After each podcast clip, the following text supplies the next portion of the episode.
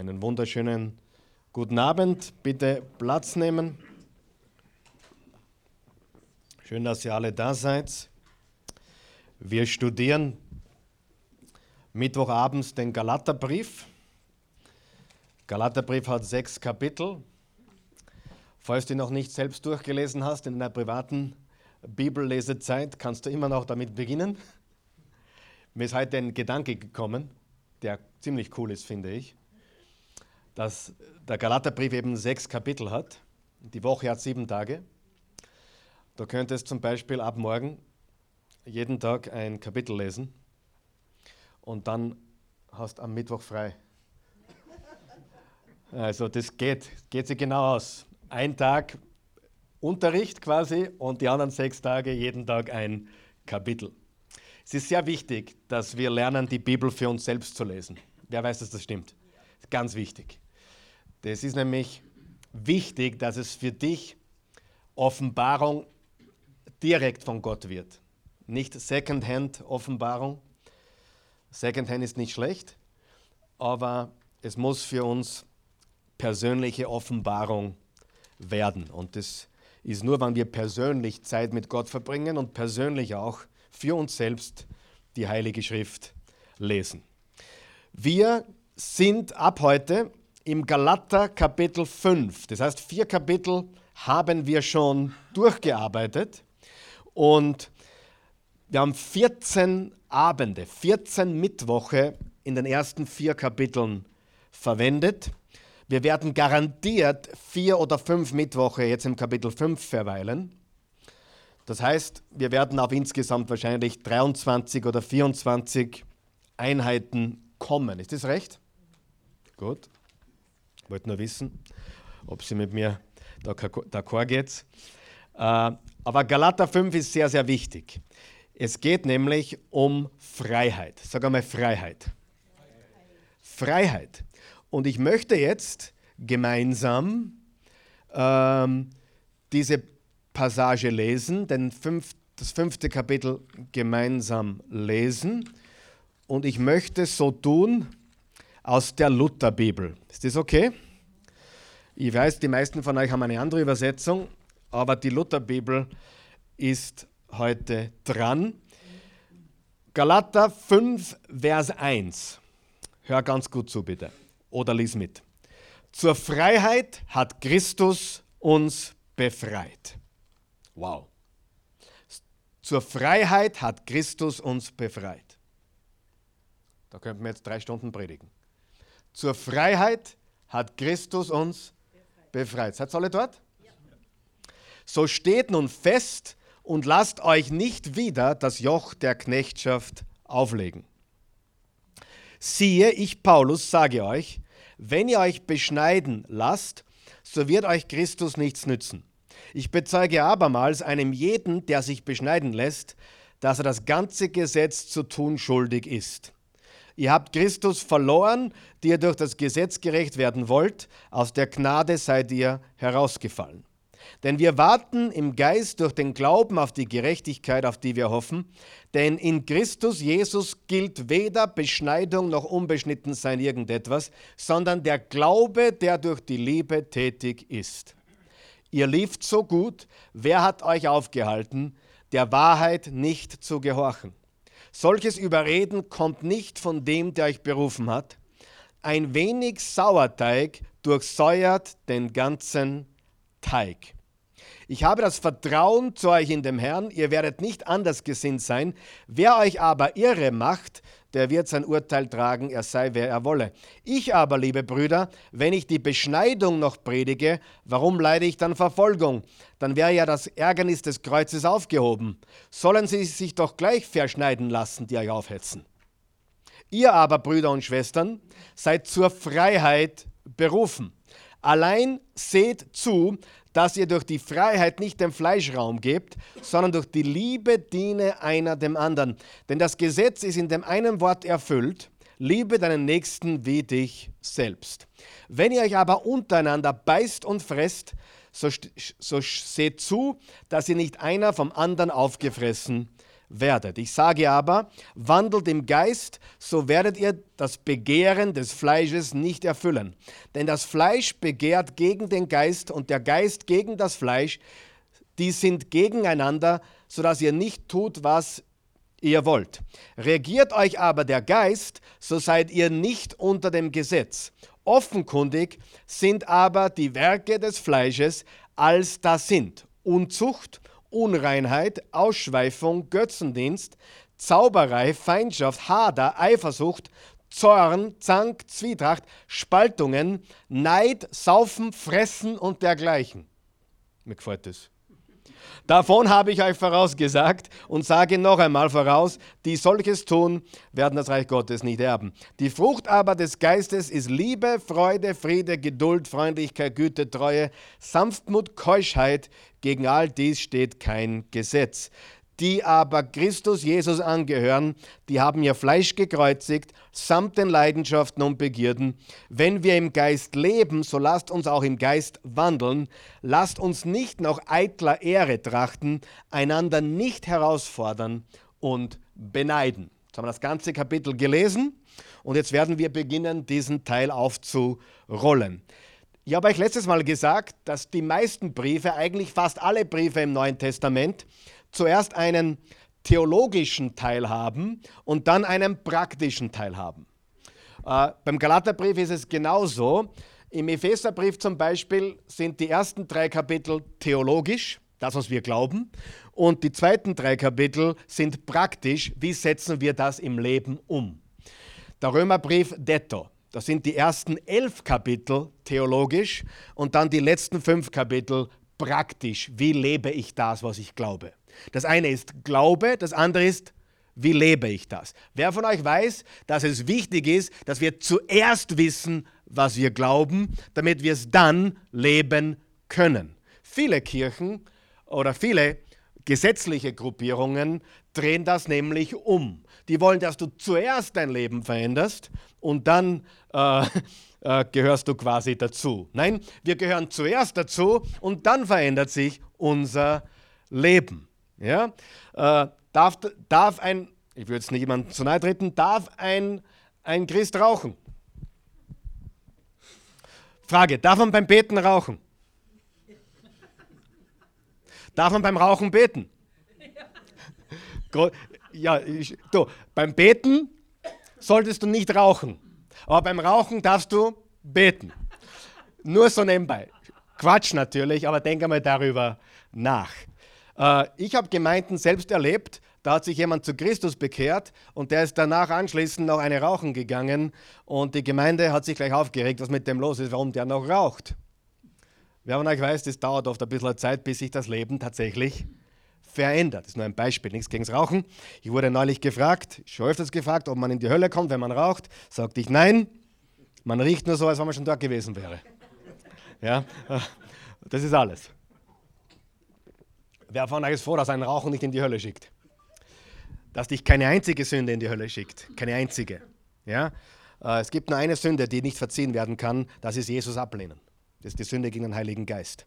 Das bedeutet, ich will mit dem, mit der Wahrheit nichts zu tun haben. Warum ist es die Sünde gegen den Heiligen Geist? Weil der Geist uns in die Wahrheit führt. Und wenn ich diesen Geist ablehne, der mich in die Wahrheit führt, kann ich die Wahrheit nicht erkennen. Daher bin ich verloren. Das ist die Sünde gegen den Heiligen Geist. Weil manche sagen, naja, ich habe einmal über den Heiligen Geist geflucht, bin ich jetzt für immer verloren. Ich meine, das erinnert mich an mein, meinen, meine Söhne, die manchmal sagen, Papa, ich mag dich nicht. Ich will mit dir nichts mehr zu tun haben. Nehme ich das ernst? Gott sei Dank nicht.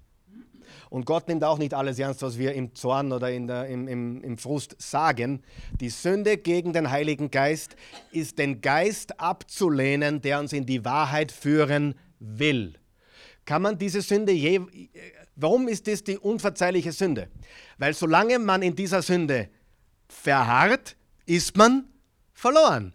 Aber kann man die Gott sei Dank einmal aufheben, diese Sünde? In dem Moment, wo ich sage, okay, Heiliger Geist, ich glaube an die Wahrheit, ich glaube an Jesus, damit ist dieses Kapitel auch gegessen, oder? Das ist es. Gut. Ähm, das heißt, wir haben jetzt einen praktischen Teil, der uns zeigt, das Glaubensleben, das Leben im Geist. Das Christenleben, wie lebt man das Christenleben? Es ist ein Leben in Freiheit, das heißt ein Leben im Glauben aus der Gnade, also im Glauben durch die Gnade und in Liebe. Das heißt also, wir äh, sind durch den Glauben errettet, wir sind durch den Glauben Kinder Gottes geworden und genauso wollen wir auch unser Leben bestreiten. Haben wir alles schon besprochen, darum werde ich das nicht näher erläutern, aber viele Christen äh, wollen dann durch irgendwelche Werke oder Gesetze Gott beweisen, dass sie gute Christen sind. Und das ist aber nicht, wie wir leben. Wir leben nicht nach Regeln, wir leben nach der Kraft des Heiligen Geistes. Ja, manchmal kommt jemand und sagt, Pastor, ich kann die Regeln nicht alle halten. Und ich frage, welche Regeln? Es gibt keine Regeln. Was ist das einzige Gebot, das wir haben? Liebe Gott und deinen Nächsten wie dich selbst. Wer Gott liebt und den Nächsten liebt, erfüllt das gesamte Gesetz. Weil wer liebt, kann nicht sündigen. Wenn du in der Liebe bist, sündigst du nicht. Du tust nicht lügen, nicht stehlen, nicht Ehebrechen, nicht nichts. Du bist nicht böse, du vergibst, sondern äh, weil du ja nach dem Geist lebst, weil du nicht im Fleisch lebst, sondern im Geist lebst, weil du nach Liebe lebst. Und das ist die Erfüllung des ganzen Gesetzes. Und das ist auch die Freiheit, die wir haben. Wir müssen verstehen, wir bekommen ewiges Leben geschenkt. Wir bekommen ewiges Leben geschenkt und wir bekommen den Heiligen Geist geschenkt und dieser Geist hilft uns im Glauben zu leben und hilft uns in Freiheit zu leben. Übrigens, der Galaterbrief wird auch als der Brief der Freiheit bezeichnet. Die Magna Carta der Freiheit, sagen manche. Der Römerbrief wird als die Magna Carta des Glaubens bezeichnet und der Galaterbrief als die Magna Carta der Freiheit. Übrigens, wir werden es dann später sehen, es gibt ja auch Leute, die behaupten, man könnte sein Heil verlieren. Und sie nehmen da vereinzelte Verse heraus, wie aus Gnade zu fallen. Das heißt nicht, dass du dein Heil verlierst, wenn du aus Gnade fällst. Es bedeutet, dass du nicht in Gnade lebst und daher nicht das Leben Gottes erlebst. Wer kennt Christen, die absolut frustriert sind, die deprimiert sind, die ständig down sind? Was hat Jesus gesagt? Wir sollten Freude haben, oder? Johannes 10, Vers 10, ich bin gekommen, Leben zu haben und Leben in voller Genüge, Freude zu haben. Und trotzdem gibt es Christen, Menschen, die Jesus Christus kennen, die in den Himmel kommen werden, die depressiv sind. Es gibt sogar Menschen, die haben Selbstmord begangen und sind direkt in den Himmel gegangen. Du sagst wirklich, Selbstmord? Meine, wenn man Selbstmord begeht, kommt man in den Himmel? Frage, für welche Sünden ist Jesus gestorben? Alle oder 99,9 Prozent? Wer ist für alle? Wer glaubt, dass man körperlich krank sein kann, aber auch da krank sein kann? Selbstmord ist eine Sünde, aber Selbstmord ist genauso vergebbar wie Ehebruch. Selbstmord ist genauso vergebbar wie Lügen. Wir müssen eines verstehen. Bitte hört es mir ganz gut zu. Wenn wir beginnen zu kategorisieren, dann sind wir aus der Gnade gefallen. Warum? Weil zu kategorisieren bedeutet, die eine Sünde ist schlimmer wie die andere. Und diese Menschen haben nicht verstanden, dass selbst die kleinste Sünde dich aus dem Himmel ausschließen müsste. Logisch. Frage, wer hat schon mal ein weißes Kleid getragen? Ich habe einen weißen Anzug einmal getragen. Wie viel, wie groß muss der Flecken Rotwein sein auf dem weißen Kleid, dass du das Kleid nicht mehr tragen kannst zum Ball heute Abend? Muss es ein großer Fleck sein oder reicht ein winziger Rotweinfleck von würde so ein roter Fleck schon reichen, dass du sagst, naja, auf den Opernball gehe ich mit dem weißen Kleid so nicht. Ja oder nein? Reicht das, um das weiße Kleid zu beflecken? Wie dumm ist es, Sünden in Kategorien zu schmeißen? Eine Halbwahrheit zu sagen, ist Grund genug für dich in die Hölle geworfen zu werden. Ja oder nein? Warum? Gott ist perfekt. Der Himmel ist perfekt. Und in dem Moment, wo du in den Himmel kommen würdest, mit deiner Halbwahrheit, ist der Himmel nicht mehr perfekt. Es gibt kein Kategorisieren von Sünde. Auf der Erde, Gott sei Dank, schon. Ja, ein Mörder sollte härter bestraft werden wie ein, ein Schokoladeladendieb. Habe ich einmal beim Hofer gemacht mit 13. Ja. Der, der Horst hat mir beigebracht, wie man Schokolade beim Hofer flattert. Ja, bin schuldig. Aus mir ist trotzdem was geworden. Bisschen was. Wer ist dafür, dass der Mörder härter bestraft wird wie der, wie der Schokoladendieb? Aber wer von euch weiß, vor Gott ist jede Sünde eine Übertretung des Gesetzes und eine Übertretung des Gesetzes bedarf es nur einer einzigen Übertretung des Gesetzes, um ein Sünder zu sein. Der rote Fleck ist ein roter Fleck, egal wie groß. Das weiße Kleid ist nicht mehr weiß, es ist befleckt. Gut? Noch einmal, ich bin froh, dass irdisch betrachtet Sünden anders bewertet werden. Bin froh. Aber in Gottes Augen, weil manche Leute keinen Weg sperrt auf immer, oder? Und, und sie sollen aber auch eine Chance bekommen, Jesus kennenzulernen im Gefängnis, oder? Ja. Wer ist dafür? Ja, ja gibt es tolle Dienste übrigens, die das machen. Aber wie bin ich auf Selbstmord gekommen? Keine Ahnung. Ich wollte nur darüber reden heute. Äh, na, wollte ich eigentlich nicht. Es ist einfach so gekommen. Aber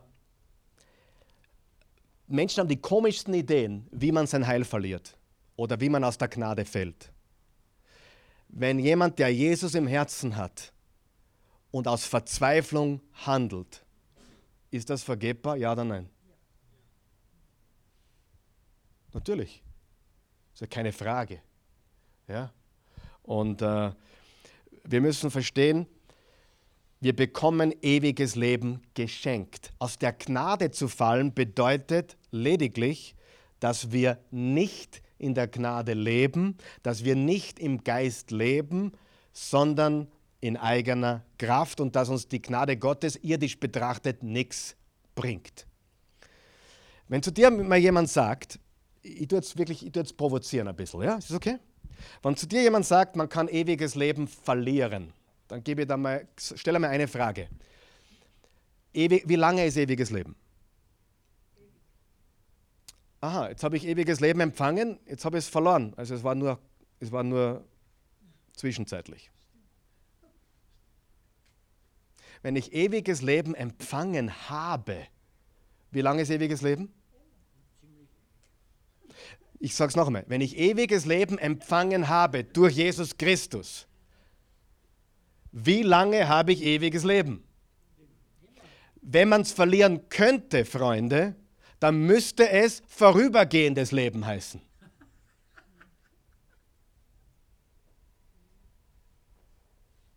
Außerdem, wenn du von neuem geboren wirst, und die Bibel sagt, wir werden von neuem geboren, eine Geburt ist unmöglich wieder rückgängig zu machen.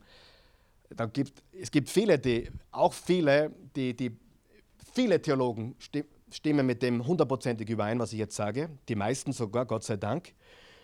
Äh, die sagen aber dann, naja, äh, wenn jemand wieder sündigt, dann war, aber, dann war die Bekehrung wahrscheinlich nicht echt. Aber wer will es beurteilen, ob sie echt war oder nicht? Eines ist hundertprozentig sicher, dass du nicht wegen einer Sünde in die Hölle gehst. Das ist unmöglich, denn Jesus ist für jede Sünde gestorben. Für wie viele? Für jede. Das Einzige, was uns von Gott trennen kann, ist die Gnade Gottes mit Füßen zu treten und zu sagen, ich will nicht. Okay? Gut, die Frage ist, ist es aus Glauben und Gnade oder Werke und Gesetz? Und die Wahrheit ist, es ist entweder oder. Es kann nicht beide Varianten geben. Äh, ich möchte euch jetzt was vorlesen aus dem Lukas-Evangelium, um uns zu verdeutlichen, dass äh, das ganze Evangelium in Wirklichkeit ähm, das Ziel ist Freiheit. Im Lukas 4, das war der erste Auftritt von Jesus, da steht folgendes. Wir haben am Sonntag darüber geredet, wie Jesus in der Wüste war. Können Sie erinnern? Jetzt haben wir im Lukas, das ist ein bisschen anders, aber da steht folgendes. Danach kehrte Jesus von, von der Kraft des Heiligen Geistes erfüllt nach Galiläa zurück. Schnell wurde er in der ganzen Gegend bekannt. Er lehrte in ihren Synagogen und wurde von allen verehrt. Das war sein erster Auftritt. Als er nach Nazareth kam, wo er seine Kindheit verbracht hatte, ging er wie gewohnt am Sabbat in die Synagoge und stand auf, um aus der Schrift vorzulesen. Man reichte ihm die Schriftrolle des Propheten Jesaja und als er sie aufrollte, fand er die Stelle, an der steht. Jesus war jeden Samstag, jeden Sabbat in der Synagoge. Es war nichts Ungewöhnliches. Er hat auch regelmäßig vorgelesen, so wie es andere Männer auch getan haben. Aber an diesem Tag war etwas Besonderes.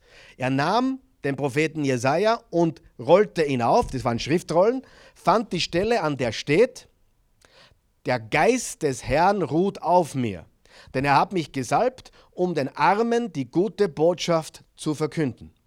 Er hat mich gesandt, Gefangenen zu verkündigen, dass sie freigelassen werden, Blinden, dass sie sehen werden, Unterdrückten, dass sie befreit werden und dass die Zeit der Gnade des Herrn gekommen ist. Gnade und befreit. Das Erste, was Jesus gesagt hat bei seinem ersten Auftritt war, ich bin gesalbt, um Freiheit zu predigen, Freiheit zu bringen. Freiheit von was? Freiheit von Schuld, Freiheit von Sünde, Freiheit vom Tod, ewigen Tod, Freiheit vom Fluch, Freiheit von Finsternis, Freiheit in jeder nur erdenklichen Hinsicht. Gehen wir zurück zum Galater. Wir haben letztes Mal geschlossen mit Vers 31 vom vierten Kapitel. Das möchte ich nochmal lesen, weil es ein Übergangsvers ist. Da steht Galater 4, Vers 31. Liebe Freunde, wir sind keine Kinder der Sklavin und stehen nicht unter dem Gesetz. Wir sind Kinder der Freien und Gott nimmt uns wegen unseres Glaubens an. Im Kapitel 5 geht es um die Herausforderung, im Glauben zu leben, nicht unter dem Gesetz. Dann beschreibt Paulus, wie man im Glauben lebt und dann bespricht er die äh, Resultate eines Lebens im Geist und eines Lebens im Fleisch. Und die sind komplett unterschiedlich. Was ist die größte Tugend in der heutigen Welt? Ich lege mich fest. Freiheit. Freiheit. Manche behaupten, es ist die einzige Moral, die noch übrig ist, wenn man das Moral bezeichnen kann. Freiheit. Und darunter wird verstanden, jeder soll tun und lassen, was er will. Freiheit. Wer von euch weiß, dass echte Freiheit dadurch nie erreicht werden wird? Nie. Freiheit, jetzt hör mir zu, wird niemals erreicht, wenn ich tue, was ich will. Ja oder nein? Die Wahrheit ist, dass wenn ich heute tue, was ich will, dann begebe ich mich früher oder später in Knechtschaft. Ja? Stell dir vor, ich habe die Freiheit und die habe ich, jeden Tag Wiener Schnitzel zu essen. Ich habe auch jeden Tag das, das Vorrecht, Tafelspitz zu essen. Ich habe jeden Tag das, die Freiheit, mir ein halbes Kilo Tiramisu hineinzuschieben. 300 Gramm Tafel Milka-Schokolade bitte, die einzige halbwegs genießbare. Meiner Meinung nach. Ich liebe Milka. Also, wenn nichts Süßes ist, ich esse wenig Süßes, aber Milka-Schokolade ist einfach the best. Ich esse selten Schokolade, wann ich aber esse, da ist eine ganze Tafel. Ja? Wann dann gescheit und dann ist mal wieder schlecht ein halbes Jahr und dann passt wieder alles. Wer kennt das? Kennst du das? Ich bin jetzt kein Obersüßer, aber wer von euch weiß, sich, zuhören bitte, sich Freiheiten zu bedienen, führt in die Knechtschaft. Jetzt hör mir aber zu. Gewisse, gewisse Freiheiten aufzugeben, führt in die Freiheit. Wenn ich die Freiheit aufgebe, jeden Tag Schnitzel zu essen und stattdessen mich gesund ernähre, dann geht es mir früher besser und ich erlebe echte Freiheit. Ja oder nein? Ja. Jemand sagte mal zu mir im allen Ernst, ich hatte einmal eine Beziehung, aber jetzt bin ich frei. Sozusagen, ich war mal verheiratet, aber jetzt bin ich frei. Und er hat das wirklich so gemeint. Der hat wirklich gemeint, ich war in einer Beziehung, aber Gott sei Dank bin ich jetzt frei. Wer von euch weiß, dass in einer Ehe, ähm, dass man gewisse Freiheiten aufgeben muss? Aber diese Freiheiten, die man aufgibt, die führt zu echter Liebe und Freiheit. Sich Freiheiten zu nehmen, die man nicht nehmen darf, führen nur in Knechtschaft. Ja oder nein? Nur. Und das ist aber die größte Tugend der Welt. Red mit den Leuten. Was ist denn so lustig? Na, Spaß. ähm, wenigstens nur die Gäste stimmen mir zu, ja. Na, Spaß. Ähm, die, die, die, um echte Freiheit zu erleben, muss ich gewisse Freiheiten niederlegen. Wenn ich mir nur Freiheiten nehme, begebe ich mich in Knechtschaft in jeder Hinsicht. Zu mir sagte jemand einmal, Karl Michael, äh, es ist mein Leben. Hast du schon mal gehört? Es ist mein Leben. Darauf sagte ich, wisst ihr, was ich gesagt habe? Ja. Nein. Ja. Nein. Wer weiß, beides stimmt. Ist beides wahr? Es ist mein Leben. Ja. Nein. Ja. Es ist dein Leben, aber nein, es ist nicht dein Leben. Versteht ihr, was ich sagen will? Tue jetzt da bewusst äh, ein bisschen stacheln. Ja. Nein. Ist es mein Leben? Ja. Aber wenn du Gott folgst, dann ist es nicht mehr dein Leben. Richtig? Das heißt, ja, es ist dein Leben, aber nein, es ist nicht dein Leben. Das heißt, echte Freiheit wird niemals gefunden werden können, wann das Deutsch ist. Bisschen kompliziert. Aber echte Freiheit kann nie gefunden werden in der weltlichen Art und Weise Freiheit haben zu wollen. Nie. Im Gegenteil. Und das passiert überall am laufenden Band. Gehen wir zurück zum Vers 1. Äh, da steht, zur Freiheit hat Christus uns befreit, so steht nun fest und lasst euch nicht erneut oder wieder unter das Joch der Knechtschaft bringen. In der Hoffnung für alle, die die meisten von euch haben, durch Christus sind wir frei geworden. Sind wir frei geworden? Sind wir frei? Ja, damit wir als Befreite leben. Jetzt kommt es darauf an, dass ihr euch nicht wieder vom Gesetz versklaven lasst. Wir sind frei geworden, sind wir das? Was Paulus sagt ist, ihr seid frei, lebt auch danach. Benehmt euch so. Ihr seid frei, benehmt euch so. Benehmt euch wie freie Menschen. Und er ermahnt sie, festzustehen in dieser Freiheit. Vers 2, ich Paulus sage euch deshalb in aller Deutlichkeit, wenn ihr euch beschneiden lasst, wird alles nutzlos sein, was Christus für euch getan hat. Beschneid Pastor, das verstehe ich nicht. Du sitzt vielleicht da und denkst dir, du bist beschnitten, jetzt habe ich ein Problem. Entschuldigung, wenn ich so deutlich werde. Äh, da geht es nicht darum, Gott sei Dank, in, in, Amerika werden fast alle Jungs beschnitten nach der Geburt. Also, ja, ja, fast alle. 98 Prozent der Knaben sind beschnitten, rein aus hygienischen Gründen. Sehr unüblich. Europa ist diesbezüglich sehr unüblich eigentlich, dass die alle mit Vorhaut herumlaufen. Nur so nebenbei. Ja? Also, das ist die Wahrheit. Ja, die ganze arabische Welt, jüdische Welt, Amerika sind alle beschnitten. Aber aber hier ist der Punkt. Hier ist der Punkt. Der Punkt ist ja nicht die Beschneidung. Der Punkt ist, dass die einen spirituellen Wert auf die Beschneidung gelegt haben. Das heißt, sie haben sich beschneiden, sie haben gepredigt, du musst dich beschneiden lassen, damit du bei Gott Anerkennung bekommst, so wie im Alten Testament. Also keine Angst, wenn du beschnitten bist. Äh, freu dich, wenn du beschnitten bist.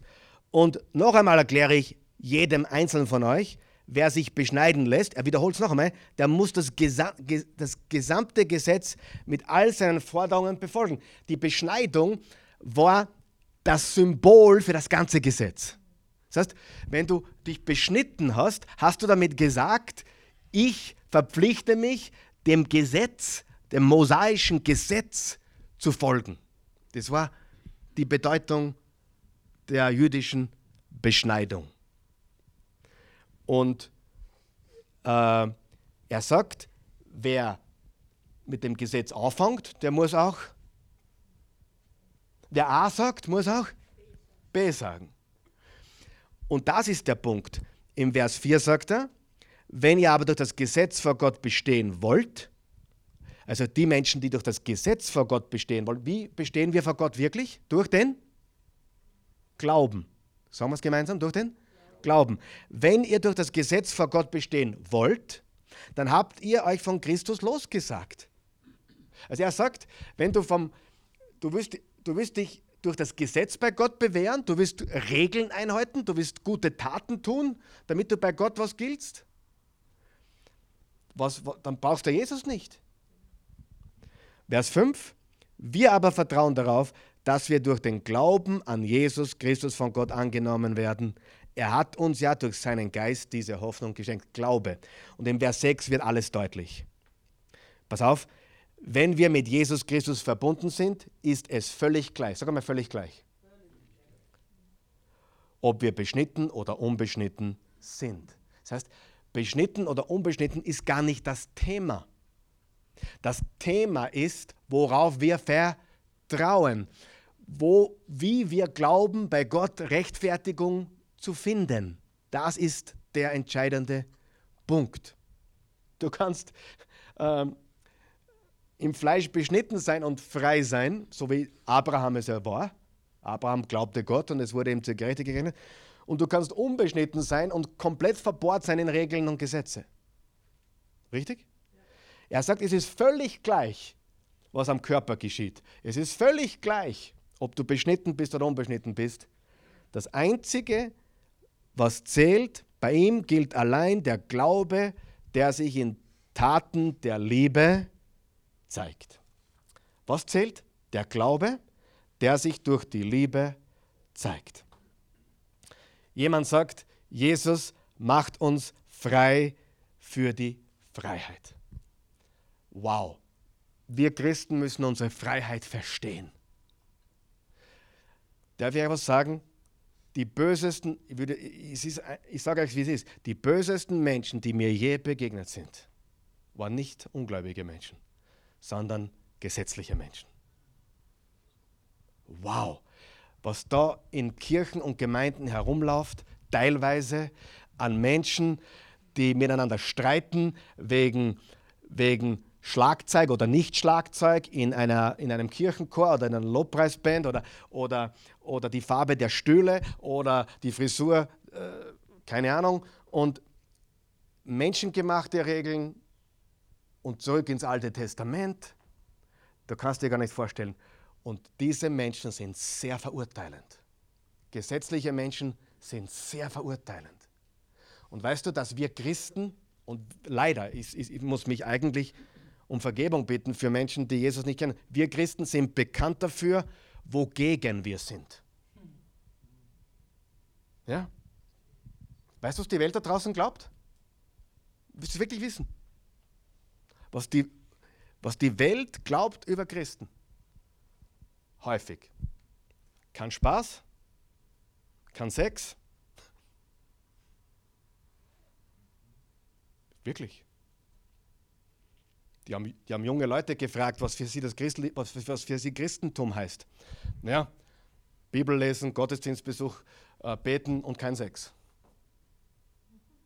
Vor der Ehe. Was ja alles okay ist. Ist ja okay, oder? Aber ist das Christentum? Ist Christentum gleich kein Sex? Ist Christentum gleich Kirche gehen? Ist Christentum gleich Bibel lesen? Nein. Wir sind bekannt dafür, wogegen wir sind. Und wir lassen der Welt wissen, wogegen wir sind. Und wir sollten nicht bekannt sein für das, wo wir gegen sind. Wir sollten bekannt dafür sein, was unsere Botschaft ist. Und Freunde, falls ihr es noch nicht wisst, es nennt sich frohe Botschaft. Gute Nachricht. Und nicht, wir sind gegen alles. Wir sind für, für viel mehr als gegen, als wo wir gegen sind. Richtig? Okay. Übrigens, wenn man Licht ist, vertreibt man die Finsternis automatisch, habe ich einmal gehört. Oder? Gut. Äh, wo waren wir? Genau. Vers 6.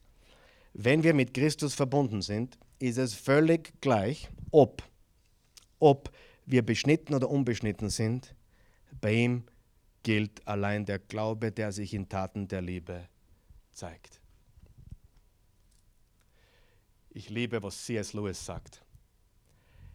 C.S. Lewis war ein gewaltiger Schriftsteller.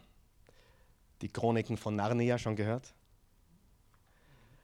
Ein richtiger Jesus-Nachfolger, der, der, der, der diese Geschichten geschrieben hat, wo man überall Jesus und, und, die, und seine Nachfolger sieht in, in den Chroniken von Narnia, bildlich verdeutlicht die, die, die, das ganze Glaubensleben mit Jesus. Herrlich. Er hat gesagt, er hat gesagt, eines Tages wird alles so, als wäre es nicht passiert. Wer hat ein paar Sachen im Leben, die du wünschtest, sie wären nicht passiert. Es wird einen Tag geben, da ist es so, als wäre es nie passiert. Genial, oder? Was für eine Aussage. Und wenn du ein paar schlimme Sachen in deinem Leben erlebt hast und du diese Hoffnung hast, diesen Glauben hast, dass eines Tages alles so sein wird, als wäre es nicht passiert, das ist eine Freiheit. Echte Freiheit. Echte Freiheit, nicht, nicht künstliche Freiheit. Jesus macht uns frei. Frei für die Freiheit. Nur er kann uns frei machen. Schreib da zwei Verse auf, bitte, einfach für später, wenn du möchtest zum Privatlesen. Römer 10, Vers 4 und Römer 6, Vers 14 sagen beide, dass Christus das Gesetz beendet hat. Christus ist das Ende des Gesetzes. Er ist das Ende des Gesetzes. Und du kannst nicht beides leben. Solange du ein Regelhüter bist, wirst du keine Power haben.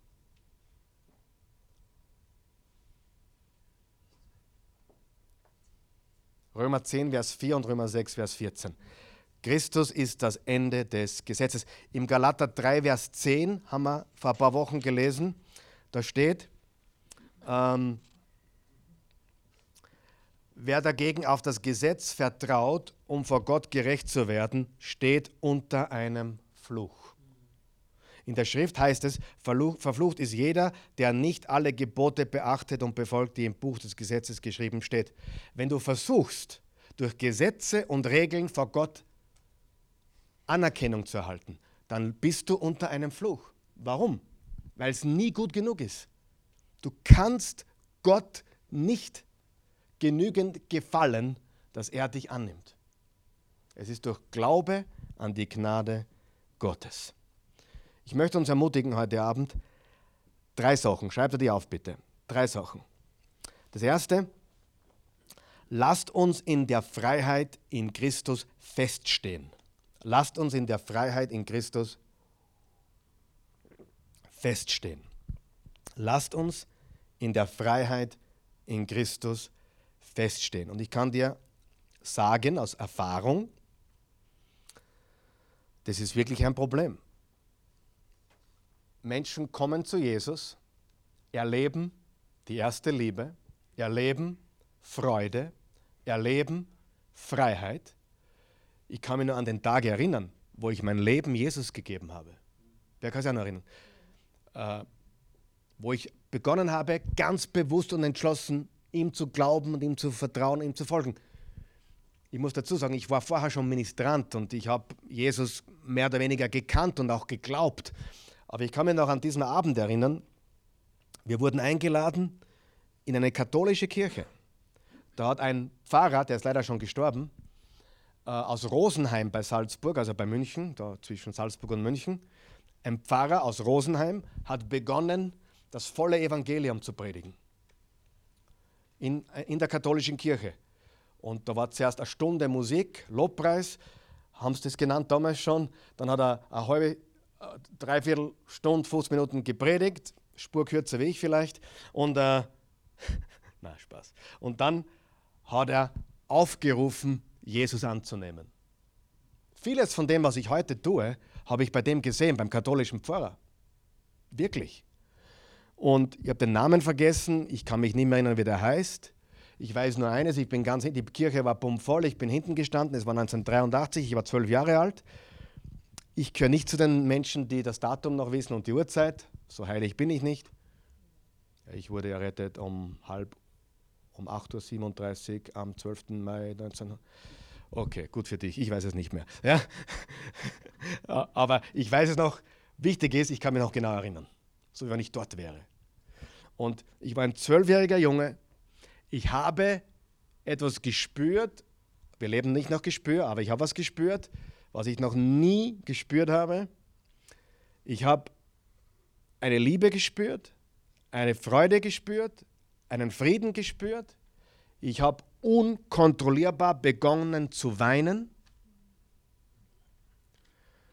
Und ich bin nach vorne zum Altar gelaufen und habe dem Pfarrer das nachgesagt, was er vorgebetet hat. Ich habe, glaube ich, drei Tage geweint. Mit zwölf. Freude. Pure Freude. Freiheit. Puh. Freiheit. Aber was passiert mit den meisten Christen? Sagen wir mal ganz ehrlich. Hey, seid noch da? Was passiert mit den meisten? Wie Jesus gesagt hat in Offenbarung 2, Vers 4, sie haben ihre erste Liebe verlassen. Das ist, er vergleicht eigentlich eine Beziehung zwischen Mann und Frau, die zwar noch verheiratet sind, aber wo die Luft draußen ist, wo dieses Feuer weg ist, die erste Liebe. Ich bin der Überzeugung, man kann es auch in der Ehe wiederfinden, wiederhaben, wiedererleben. Bin ich der festen Überzeugung, wenn man die Dinge wieder tut, die man einmal getan hat, die zum Verliebtsein geführt haben. Wer von euch weiß, man kann sich in ein Gefühl hineinarbeiten. Man kann sich in ein Gefühl hineinlaufen. Man kann sich in ein Gefühl hineinlesen. Man kann sich in ein Gefühl hinein. Gestern zum Beispiel. Ich war gestern fix und fertig. Ich war die letzten zwei Tage richtig, richtig müde von den letzten Wochen und viel um die Ohren. Ich war wirklich an der Grenze meiner selbst. Die letzten schon mehrere Tage jetzt. Am Sonntag merkt man nichts, oder? Gott sei Dank, Jesus ist gut, er hilft mir jetzt mal. Aber manchmal merkt man es, wenn man mich gut kennt, auf jeden Fall. Aber ich war wirklich müde. Und ich war zu Hause.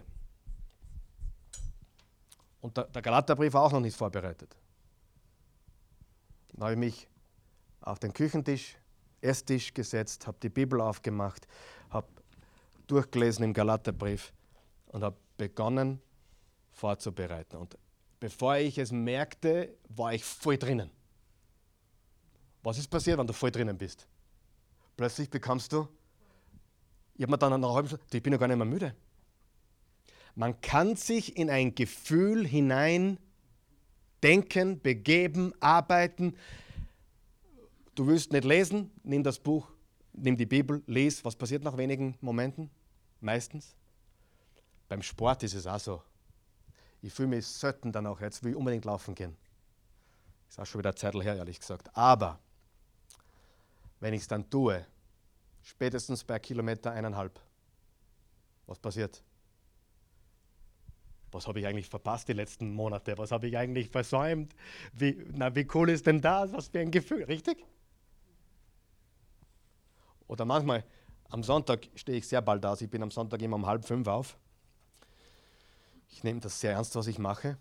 Und äh, glaubt mir, da sind Tage dabei, auch Sonntage, da will ich gar nicht. Gar nicht um halb fünf. Aber was passiert? Ich stehe auf, beginne mich in das Gefühl hinein zu, zu manövrieren. Ich stehe auf, ich brauche nicht lang zum Aufwachen, bin da nicht so wie der Raphael zum Beispiel, der braucht eine halbe Stunde, glaube ich, oder? Wie lange brauchst du? Es gibt ein paar so Typen, die sind die erste halbe Stunde überhaupt nicht ansprechbar. Wer kennt das?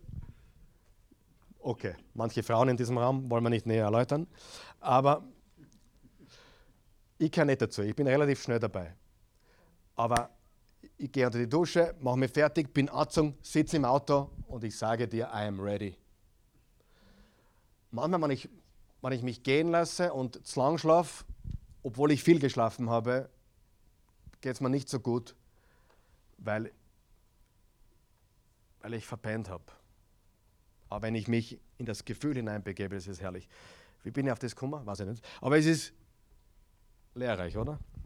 Lasst uns in der Freiheit in Christus feststehen. Was wollte ich eigentlich sagen? Erste Liebe, genau. Erste Liebe. Ähm, kann man sich da wieder hineinbegeben, wenn man das mal verloren hat? Und ich sage dir aus Erfahrung, du brauchst kein schlechtes Gewissen haben. Wirklich nicht. Ja, hab kein schlechtes Gewissen, was ich jetzt sage. Aber je, ich glaube, jeder Christ macht solche Phasen durch. Ich glaube es. Ich glaube, jeder, jeder macht Phasen durch, wo er sich wieder auf die erste Liebe besinnen muss. Wo er sagen muss, hey, außer die Bernadette wahrscheinlich, die, die schwebt. Spaß. So kommst du mir vor. Ja? So kommt es mir wirklich vor. Aber da kann man viel lernen. Äh, aber ähm, da fühlt man sich nicht danach. Da, da, ist alles ein bisschen behäbiger. Da ist die Beziehung zu Gott schwieriger. Da, da, da will man nicht unbedingt beten oder Bibel lesen. Kennt das jemand? Okay. Also, äh, lasst uns in der Freiheit in Christus feststehen. Man tendiert, wir alle tendieren dazu, dass wir gesetzlich werden wollen. Alle. Sind wir Christen? Aber jetzt wollen wir es richtig zeigen, wie es richtig geht. richtig? Jetzt wollen wir es richtig zeigen, wie man Christ ist. Und die Wahrheit ist, das ist zum Scheitern verurteilt. Ich wurde arrogant. Manche sagen, bist du immer noch. Okay, ein anderes Thema. Aber äh, kein Problem. Ich nehme das alles. Entschuldigung, darauf muss ich jetzt trinken. Das war gut. Aber ich war wirklich arrogant. Ich, ich habe geglaubt, mit 19, nach dem ersten Bibelschuljahr, jetzt kann ich alle belehren. Ich habe meine Eltern belehrt. Wir hatten äh, so Hauskreise bei uns zu Hause in Amerika. Meine Eltern hatten sogar Prediger eingeladen und, und ehemalige Pastoren und Laienpastoren. Und ich habe mich mit der Bibel wichtig gemacht. Ich habe es gewusst. Also ich habe es wirklich gewusst und ich war voller Tatendrang. Wer von euch ist froh, dass Gott uns da wieder runterholt? Ja? Und je mehr wir dann draufkommen, je älter wir werden, umso, umso mehr erkennen wir, dass wir gar nichts wissen in Wirklichkeit. Aber wir alle schlittern hinein in, in, in, ich muss ein besserer Christ werden, ich muss, ich muss, ich muss und die Regeln und die Regeln. Nein, wir leben nicht nach Regeln und Gesetzen, wir leben in der Kraft des Heiligen Geistes. Amen. Und in der Kraft des Heiligen Geistes zu leben, das werden wir dann das nächste Mal sehen, bedeutet, dass wir mehr und mehr die Frucht des Geistes erleben und leben. Und das ist ähm, worum es geht. Lasst uns in der Freiheit in Christus feststehen. Lasst uns nicht wieder unter das Joch der Knechtschaft kommen. Zweitens, lasst uns in der Kraft des Heiligen Geistes leben. Lasst uns in der, in der Freiheit feststehen. Erstens, also lasst uns in der Freiheit in Christus feststehen. Zweitens, lasst uns in der Kraft des Heiligen Geistes leben. In, in der Kraft des Geistes leben. Und drittens, lasst uns ein Leben in Liebe leben. Ein Leben in Liebe. Ich wiederhole, lasst uns in der Freiheit in Christus feststehen, lasst uns in der Kraft des Heiligen Geistes leben und lasst uns ein Leben in Liebe leben. Wir haben jetzt eine neue Gebetsrunde. Wir beten jetzt hin und wieder, mehrmals, weil wir das jetzt machen. Wir haben heute, heute eine Gebetsrunde gestartet, da Männergebetsrunde. Ist noch sehr, sehr, sehr, sehr äh, am Anfang, aber wir, wir, wir, wir, wir werden das vertiefen. Ja? Wir lernen von den Frauen. Und wir haben gebetet heute, dass Gott uns helfen möge, Menschen in Liebe und Barmherzigkeit zu begegnen. Wer weiß, das ist ein Job jeden Tag. Herr, hilf uns heute den Menschen, denen wir begegnen, in Liebe und Barmherzigkeit und Gnade zu begegnen. Ja? Und das ist unser Job. Unser Job ist nicht Regelhüter sein. Unser Job ist auch nicht, vor allem Ungläubigen, brauchen wir nicht erzählen, wie schlecht sie sind. Das wissen sie vielleicht eh. Wenn sie es nicht wissen, ja, dann, weil sie Sünder sind. Die merken es nicht. Ähm, sollte, sollte man hin und wieder eine Schwester oder Bruder im Herrn zurechtweisen? Definitiv. Wenn es angebracht ist, sicher. Aber sollten wir mit mehr Liebe und Gnade und Barmherzigkeit unterwegs sein? Ganz sicher. Also, ich habe einen Satz zum Abschluss aufgeschrieben. Das ist eigentlich die Quintessenz jetzt. Wir leben. Schreibt das auf. Wir leben. Wir leben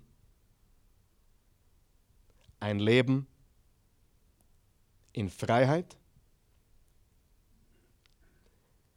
Wir leben ein Leben in Freiheit Und das bedeutet ein Leben im Glauben, in Liebe und in seiner Kraft. Ein Leben im Glauben, in Liebe und in seiner Kraft. Ein Leben im Glauben, in Liebe und in seiner Kraft. That's it. Hör auf zu versuchen, Regeln zu halten lebe ein Leben im Glauben, in Liebe, in seiner Kraft. In seiner Kraft. Und ich glaube, dann, dann ist das wahr, was Johannes gesagt hat. Gott zu lieben heißt seine Gebote halten.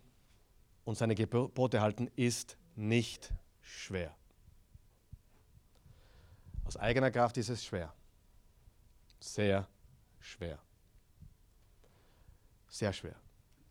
Aber in seiner Kraft ist es nicht schwer.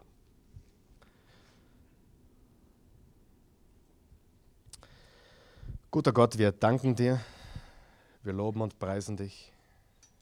Wir danken dir dafür, dass du uns ein Leben in Freiheit geschenkt hast, ein Leben in Christus, ein Leben im Glauben, ein Leben in seiner Kraft. Wir danken dir, Jesus, dass du uns frei gemacht hast, in Freiheit zu leben. Frei in Freiheit zu leben. Wir danken dir dafür. Hilf uns, diese Freiheit immer besser zu verstehen. Es bedeutet nicht, dass wir uns alles herausnehmen, was wir wollen. Wir sind nicht frei zu zu sündigen, wir sind frei, in deiner Power zu leben. Und wir, wir bitten dich, dass du uns dabei hilfst.